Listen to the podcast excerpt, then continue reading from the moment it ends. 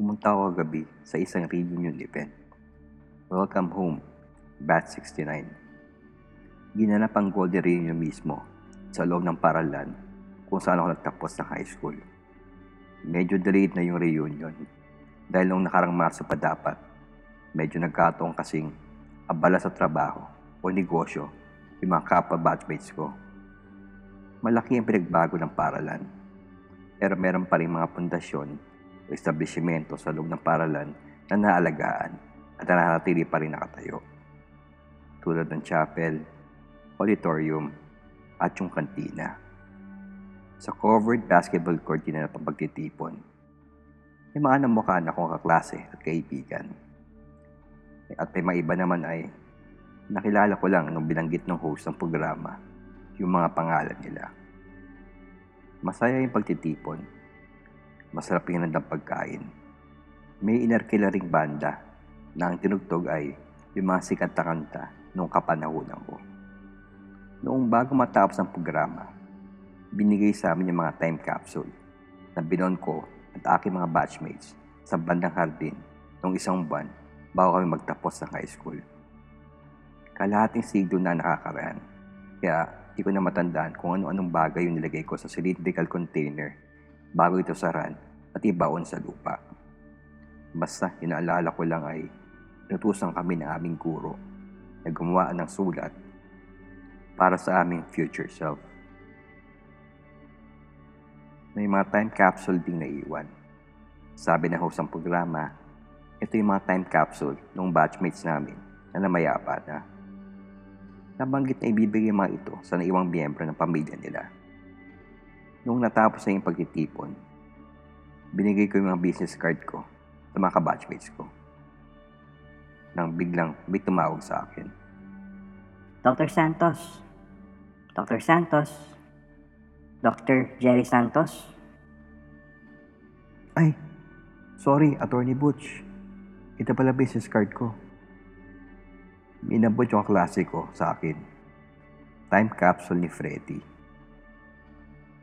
Dahil wala silang kakilala kamag-anak na pwedeng tumanggap ng time capsule niya. At dahil matalig na kaibigan ko naman si Freddy, baka ako na lang kumuha. Pumayag naman ako at kinuha ko yung time capsule ni Freddy.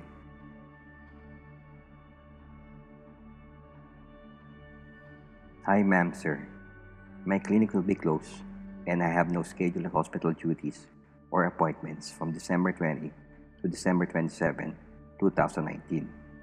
For concerns and appointments, you may contact my secretary at this number.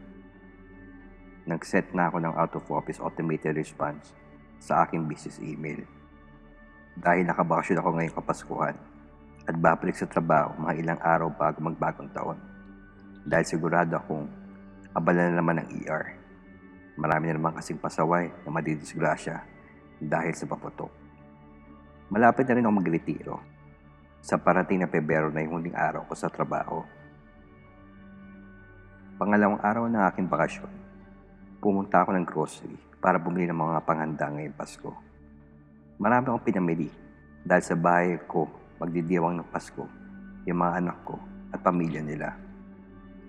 Isa rin itong selebrasyon dahil kailan-kailan lang naging ganap na doktor yung isang apo ko. Napagod ako sa sobrang dami ng tao sa grocery at tatagalan din dahil hinintay ko pa yung pinakuha kong passport sa ID picture.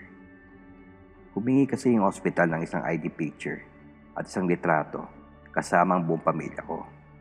Nalilalagay daw ito sa bulletin board. Parangal daw sa akin dahil matagal ako nag-servisyo sa kanila.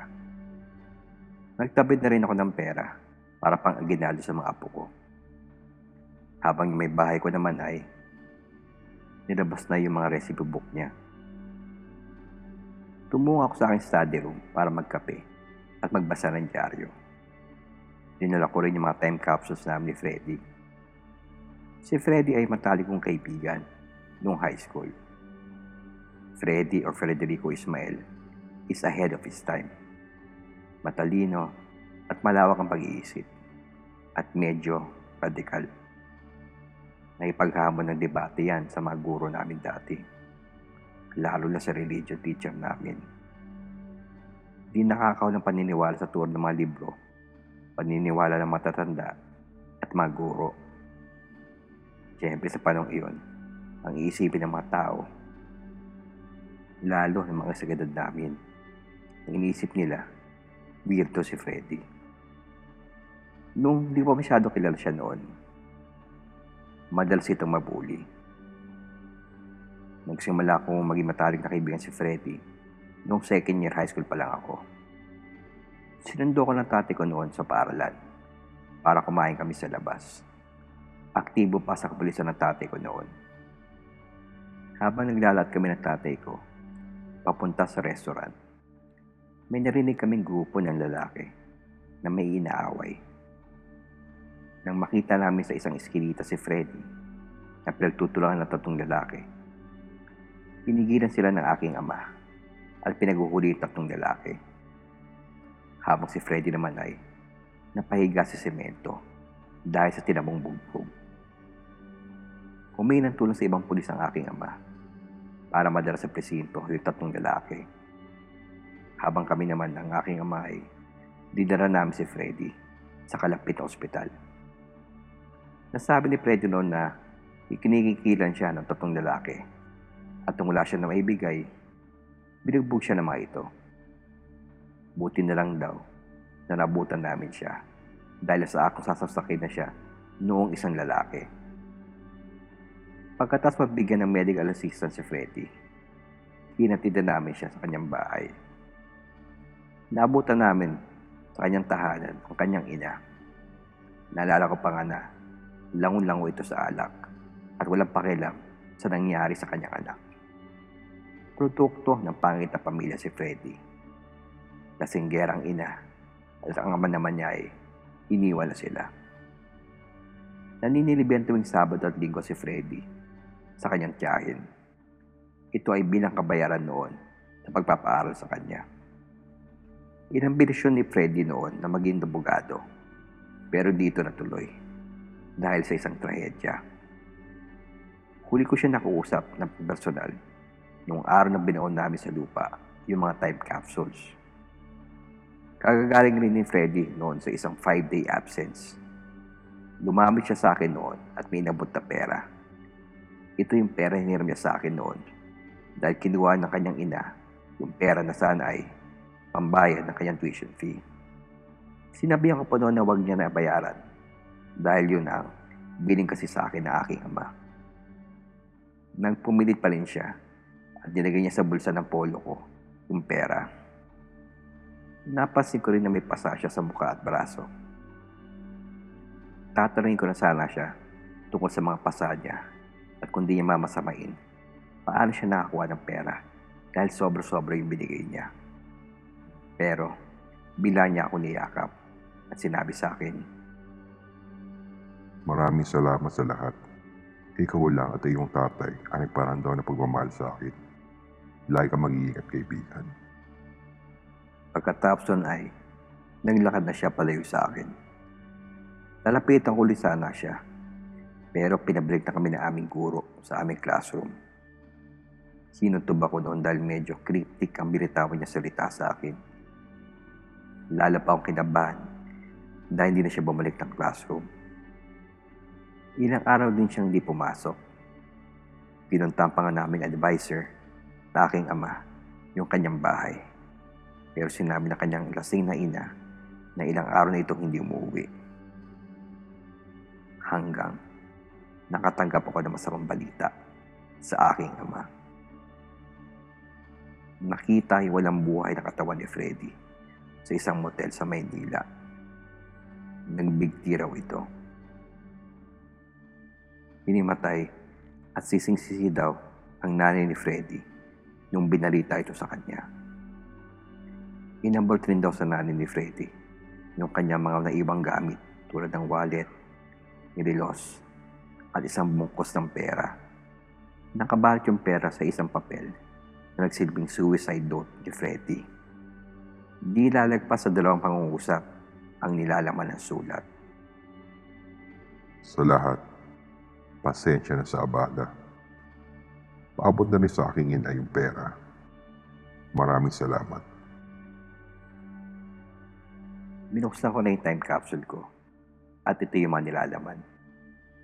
Yung litrato ni Angela, yung crush ko dati, battle opener na binigay na aking ama, litrato ko kasama ng aking ama at si Freddy. Isong papel, yung essay na isinulat ni Freddy at higit sa lahat, yung sulat sa akin sarili. Medyo natatawa ako sa aking sinulat dahil medyo mali yung grammar at ang daming redundant na phrases. Pinangarap ko rin maging polis noon tulad na aking ama. Pinabasa ko sa aking asawa, sa aking English-speaking na 10-year-old na apo, yung aking liham.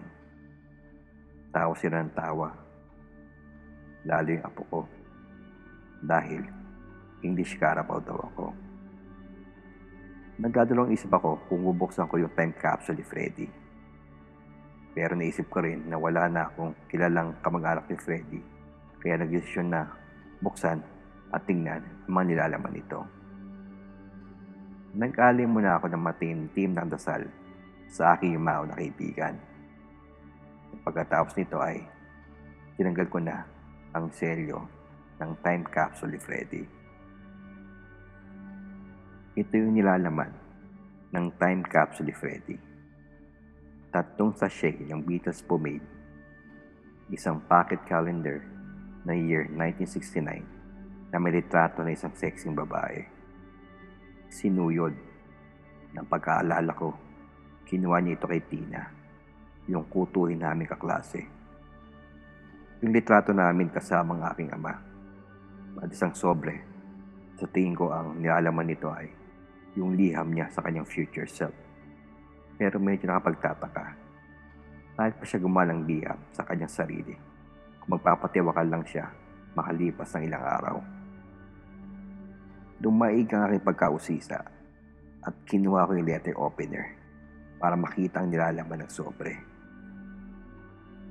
Binuklat ko yung nilalaman ng sobre. Dalawang yellow paper. Mahaba yung liham ni Freddy dahil dalawang yellow paper ang ginamit niya. March 27, 2020 Dear best friend? Huh? Napakamot ako ng ulo dahil sa haraping petsa ang kanyang nilagay. And why this letter is addressed to a different person instead of his future self? Naisip ko bigla na medyo creative itong si Freddy. Kaya madalas na nanalo ito sa essay writing contest. Maaari ito isang allegory. Basahin ko na lang. Dear best friend, kamusta ka na? Siguradong nasa masayang disposisyon habang binabasa mo ito. Kasama ang iyong pamilya at pamilya ng iyong mga anak. Marami ka siguradong katanungan tungkol sa aking kinahiratnan at kung sakaling bumagabag sa ito na ilang taon, humingi ako ng paumanhin kung hindi ko nasabi ang aking salubin noong huli tayo nagkita. Maaaring hindi mo ito maintindihan o paniwalaan kung sinabi ko sa iyo noong panahon iyon. Walang ibang dapat sisihin dahil ako mismo ang nagdesisyon na wakasan ang aking buhay. You've always been a good friend, and I believe your good traits still remain today. As a family man, and by your destined profession. So, among the people that ever know, you're the only or deserving person to know the truth. Suntok sa buwan kung paniwalaan mo ito. Kung sakaling hindi, ang importante ay nasa mabuti kang kalusugan kasama ang iyong pamilya. Napaisip ako bigla kung para ba sa akin itong liham na ito at paano niya nalaman na mababasa ko ito. Tinuloy ko na lang ulit yung pagbasa sa kanyang liham. Maraming salamat ulit sa di na mabilang na tulong. Pasensya na din dahil alam mo naman ang dahilan kung bakit ako nanghiram ng pera. Pero gumawa ako ng paraan para hindi masira yung aking palabra de honor na maibalik ang hinirap kong salapi. Sa totoo lang, hindi ko alam noon kung paano makapagbayad sa aking inutang. Hanggang mismo oportunidad na lumapit sa akin sa oras na iyon. Pumunta ako sa sanglaan para magbasakali kung pwede maging pera ang nag-iisa kong ilos. Mababa yung perang inalok sa akin pero pinatos ko na. Nang lumimapit sa akin ng isang banyaga. Nagpakilalang Consumer Insights Manager ng isang bagong tayong kumpanya. Inalok ako ng trabaho bilang product tester. Hence the name, ang magiging trabaho ko ay sa akin mo na pagagamit yung produkto para malaman kung pasado sa kalidad bago muna ito ilabas sa merkado. Risky dahil para ako isang guinea pig. Pero desperate times call for desperate measures. Kaya tinanggap ko na ang kala ko magiging solusyon sa aking problema. Binigyan ako ng business card ng banyaga at sinabing pumunta ako kinabukasan ng tanghali. Nasa exclusivong subdivision yung opisina. Mukhang kailan lang lumipat yung kumpanya. Pinaupo ko ng banyaga tinandaan ako ng mga kain at may inom ng assistant niya. Isa pang tumugon sa anyaya ng banyaga. Isang maedad na lalaki. Nakausap ko ito ng bagya. Nasabi niya na dati na itong ginagawa, yung pag-product testing. Dumapit ulit yung assistant at may nabot sa aming kasulatan. Mukhang weaver. Tinamad na ako basahin ito. Yung medyo nahuli lang na mata ko ay retroactive researcher daw. Tapos, ang dami scientific jargons. Kaya, pinirmahan ko na lang. Unang pinapasok ng lalaki sa isang kwarto. At makalipas sa isang oras, lumabas na ito. Masayang lalaki, nagtamsel pa ito sa akin bago umalis ng opisina. Nung ako na yung sumunod, pinapasok na ako sa kwarto. Parang sa loob ako sa laboratorio. Lima kami nandoon sa loob ng kwarto. Dalawang lalaki na naka-laboratory suit. Yung banyaga at ang kanyang assistant habang may sinusulat ito. Pinakubad yung damit ko. Nahiya ako nung una, pero sabi ng assistant, kasama yun sa pinirmahan ko, kaya kailangan ko sumunod. Tinignan muna yung vital signs ko. Pagkatapos ay, pinahiga ako sa isang hospital bed. May mga kinabit ni mga kikable sa iba't ibang parte ng katawan ko. At pagkatapos, pinasok ko sa isang cylindrical shape na machine. Claustrophobic ako, pero pinigil ko na lang takot ko dahil naisip ko na kailangan ko ng pera. May musika rin sa loob ng makina para yung mga pinapatugtog sa elevator. Nakaramdam ko ng konti kuryente sa aking katawan. Sa tansa ko, mahalos 45 minutes ako sa loob ng makina. Noong natapos na, pinasod na sa akin yung damit ko. Pumasok ko sa isa pang kwarto kung saan nandun yung banyaga. Tinanong ko kung ano yung susunod na proseso at asan yung produkto na susubukan ko. Tahimik lang yung banyaga at may inabot sa akin sobre at papel na kailangang pirmahan para katunayan na natanggap ko yung pera. Nanlaki ang aking mata at napangiti dahil para ako nanalo sa sweepstakes. Sobrang laki ng binayad sa akin. Nagpasalamat ako sa banyaga at sinabi ko sa kanya na kung di niya mamasamain para saan ba yung testing na ginawa ko at para sa anong klaseng produkto. Biglang sumimangot yung banyaga at tinanong ako kung pinasok ba yung pinirmahan ko. Hindi ko na daw dapat yung tanongin at huwag ipalam sa iba. Isa silang contractor para sa isang ahensya ng gobyerno at isa daw itong top secret project. Sinabihan ako na huwag daw ako magkakamali na sabihin ko ito sa iba dahil alam niya kung saan ako nag-aaral at nakatira. Magkikita na daw kami pagkatapos ng isang buwan. Humingi ako ng paumanin at nagpaalam na sa banyaga. Medyo natakot ako sa babala ng banyaga at piliting ilihim na lang itong nangyari. Kaya na tinanong kung paano kami magkikita pagkalipas ng isang buwan.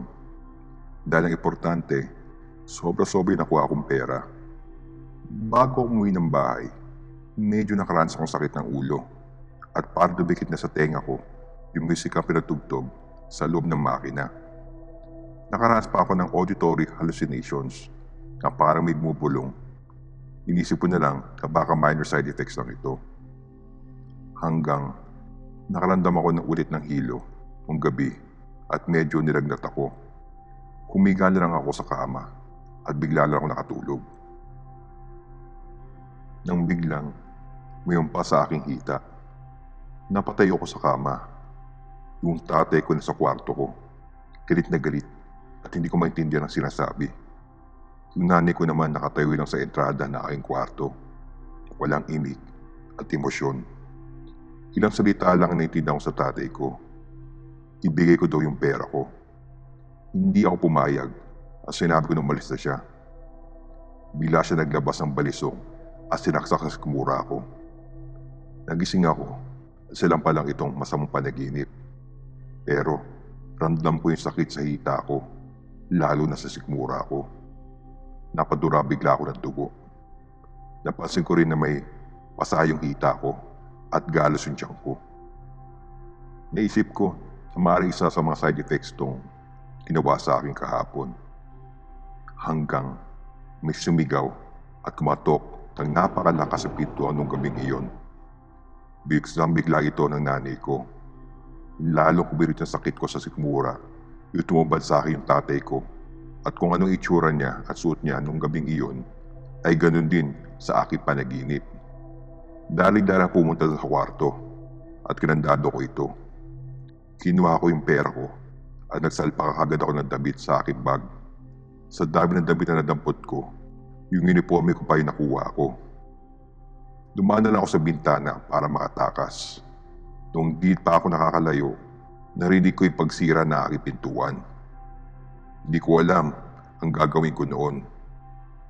Pupuntahan sana kita para makahingi ng tulong. Pero lalong lumala yung side effects. From auditory hallucination, naging both auditory and visual hallucinations yung naranasan ko. Habang naglalakad ako sa kalye, napansin ko nag-iiba yung itsura ng mga establishmento. Nawawala yung mga tao at may sumusulpot na mga ibang tao na medyo kakaiba na ang kasuotan. At makalipas ng ilang minuto, babalik siya ulit sa dati. Tumungo muna ako sa isang motel para magpalipas ng oras.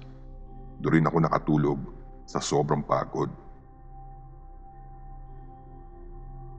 Hanggang may pumuhos bigla ng tubig sa mukha ko. At pagdilat ko, nakatali na ako sa isang upuan at may nakapaligid na mga mukhang militar. Tinanong ako kung kailan pa ako naging makakaliwa at kung sino-sino yung mga comrades ko sa universidad kung saan ako nag-aaral. Wala akong maisagot dahil wala akong alam sa pinagsasabi nila. Naggalit yung isa at pinatay yung hinihitit niyang tabako sa kamay ko. Napasigaw at naiyak ako sa sobrang sakit. Inulit nila yung kanilang mga tanong at ako naman ay walang naisagot. Naglabas bigla ng parang manitis na batuta yung isang sundalo. Hinubad niya pambaba ko at tinutok sa ari ko. Naihi ako at napasigaw sa ramdamdamang kong kuryente. Nalaman ko na lang ulit na isa itong panaginip nung nagising ako sa kama ng motel na tinuluyan ko. Pero basang-basa ako ng pawis. Napansin kong naihirin ako sa pantalon. Sobrang sakit din ang ari ko nang pumunta ako sa banyo. Napansin ko, bigla na may malaking akong paso sa aking kamay. Di na ako nakapasok sa eskwelahan noong kinabukasan dahil sa dinanas ko. Pero nung hapon, pinili ko makapunta sa opisina kung saan ako ginawang human experiment. Marami akong katanungan nagbabasakali na mabigyan ako ng gamot para matigil na yung nararanasan ko. Pero pagpunta ko doon, sinabihan ako ng gwardya sa entrada ng subdivision na bakante na yung bahay kung saan ako pupunta. Paglabas ko ng subdivision, napansin ko nagbago ang anyo ng Epifanio de los Santos at napakaraming tao naglalakad. Karamihan ay nakadilaw na pantaas na may nakaipinitang silhouette ng mukha ng isang politiko. Bigla ako may nakasalubong at tabanggang tao at bigla na lang naglaho yung mga tao at bumalik ulit sa dati yung kapaligiran. Tumungo ulit ako sa motel. Uminom muna ako ng serbesa bago matulog. Pagkagising ko, napansin ko na sa ibang kwarto ako at malamig ang paligid. Napansin ko medyo matagal pala ako nakatulog dahil alas 4.15 na ng umaga sa may orasan. Nung sumilip ako sa bintana, napagalaman ko na sa mataas akong palabag. Maaari sa ibang motel o hotel ako. Magkalipas ng ilang minuto, naramdaman ko umuuga yung paligid at yung di kuryenteng lampara na nakasabit sa kisame. Nang biglang bumigay yung sahig, natumba ako at may dumagan sa akin. Hindi ako makakilos. Minirinig din ako humingi ng saklolo, pero wala akong magawa at di rin makakilos.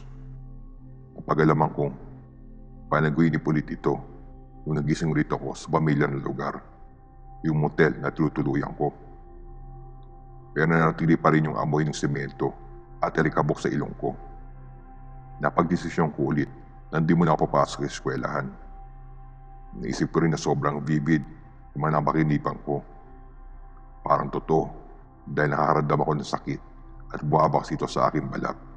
Kung mapapaliwalag ito sa siyensya, maring self-infliction which manifested for my dreams. Bumili na rin ako ng mga pambalot at gamot sa sugat, pain reliever, kung sakaling makakadanas ulit ako ng sakit mula sa aking panaginip. Hindi ako nagkamali nung nakatulog ulit ako. Mukhang nasa ibang lugar na naman ako. Isang opisina. Nagkakagulo yung mga tao. May mga tumatawag sa telepono para humingi ng saklolo. Ang iba naman ay may hawak-hawak na bagay na nakalapit sa kanilang tenga. Para isang portable phone. Habang yung katabi ko naman ay nagdadasal. Sa itsura ng opisina at mga kasamang kagamitan, pati na rin sa pananamit ng mga tao, mukhang nasa modernong panahon ako. Iba rin yung lahi ng mga tao at salita nila ay nasa wikang Ingles. Lumapit ako sa bintana at napag-alaman ko nasa iba akong bansa. Nagkakagulo yung mga tao sa labas. Napansin ko na susulog yung katabing ko sa halik at ilang minuto lang ay bumigay na ito at paunti-unti itong naturog at bumagsak. Nung nakita ko itsura ko sa salamin, napag-alaman ko na sa iba akong katawan, isang middle-aged na Caucasian. Nagkulat na lang ako nang biglang nagsigawan yung mga tao sa opisina. Sa buong buhay ko, doon lang ako mina sa klolo at binanggit ang pangalan ng Diyos. Doon nasaksihan ko yung kinatatakutan ng mga tao. Palapit ng isang eroplano sa gusali na tinatayuan ko. Bago ito bumangga, nagising ako at napansin ko na parang nalapos ng konti yung balat ko sa hita.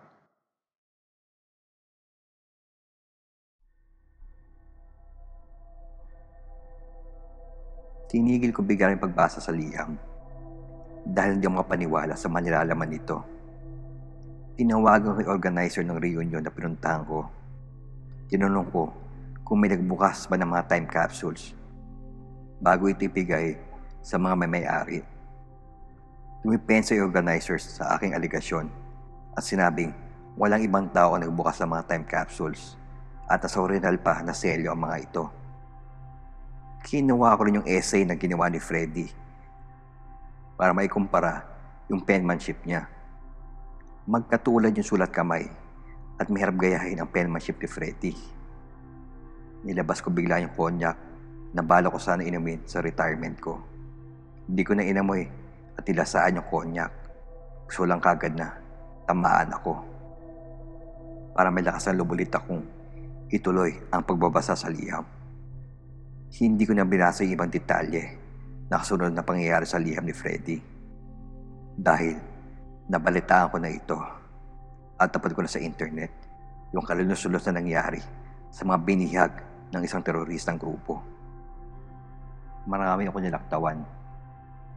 Ang huling binasa ko na lang, yung huling talata sa liham ni Freddy. Di ako lumabas ng kwarto. At sa buong buhay ko ngayon, ngayon lang ako naramdam ng sobrang kalungkutan at kawalan ng pag-asa. Hinaya ko yung hindi pagpaparamdam ng amor ng aking mga magulang. Pero ito man nangyari sa akin noong nakalipas sa gabi, ay napaisip ako. Kahit pilito ko mamuhay ng matiwasay sa masaklap na trahedya at masakit na kamatayan ang kakahantungan ko. Kung magkita man kami ng banyaga, I don't care anymore whether I'm a successful nor a failed experiment. Nakailang taas na rin ako ng kape nung araw na iyon dahil di ko na kayang mga saksi ng trahedya at maramdam na sakit na dulot nito. Dalawang bagay ang aking pinagpilian. Nagkapin na lang na nasisiraan na ako ng ulo o wakasan na lang ang aking buhay. Hindi rin napigilan ng kape yung antok ko at kusa na akong napapikit at napahiga sa kama.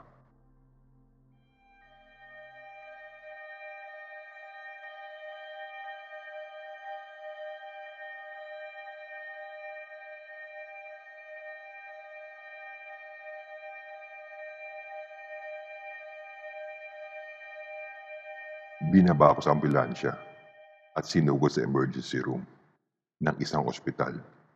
Pagkatapos ay nilagay ako sa kama. May hawak-hawak rin ako staff toy at mukhang nakatawan ako ng isang paslit.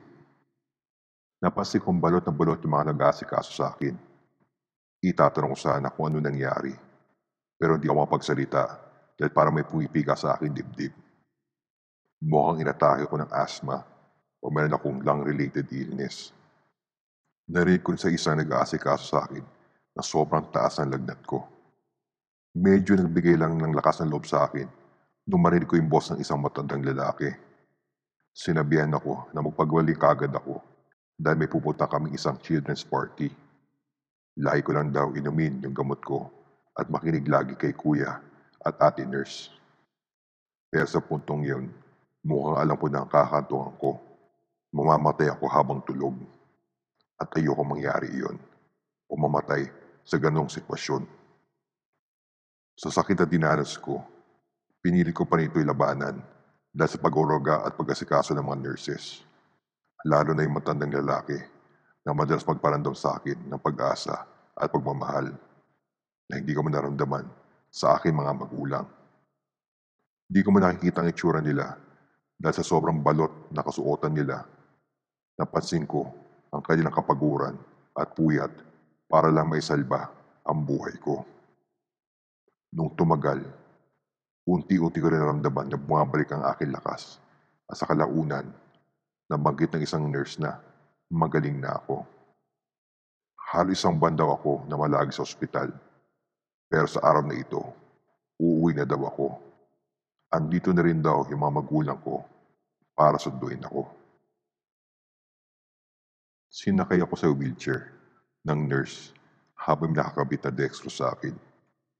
Nung nasa ground floor na ako, sinulubon ako ng pagbati at palakpak ng mga staff ng hospital. Habang yung mga iba naman ay may hawak-hawak na placard na may nakalagay na Congratulations, Jeffrey. Sinulubong ako ng isang babae at lalaki. Maaari ito yung mga magulang ng bata. Niyakap ako at hinilakan ng nanay. Habang ng tatay naman ay may nalabas na parang maliit na parehabang bagay may ilaw at tinapat sa akin at doon sa nanay. Bigla ko naisip yung matandang lalaki o yung doktor na nagpagaling sa akin. Kaya tinanong ko ito sa nurse. Kahit nakatakip pa kanyang bibig at ilong, nadama ko yung kalungkutan sa kanyang mga mata at yung gusto niyang ipahiwatig. Napaluwa ako dahil di ko man napasalamatan yung doktor o nakita masakit ang kanyang itsura. Dinala ako ng nurse sa tapat ng isang bulletin board. Habang may isang reporter nagsasalaysay ng kabayanihan noong doktor na nag-aruga sa akin. Tinuro ng nurse yung litrato ng doktor.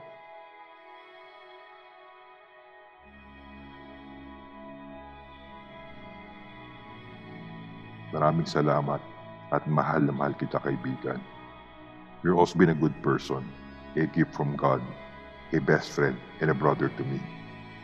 Though you are the creator of your own destiny, but I believe you're better and deserve to be within the loving arms of your beautiful family. After the sacrifices, love, hope you show to other people, most especially for those in dire need. At least, nayakap kita bago ko mamaalam. Sana maintindihan mo ako. For now, just enjoy life since you deserve it.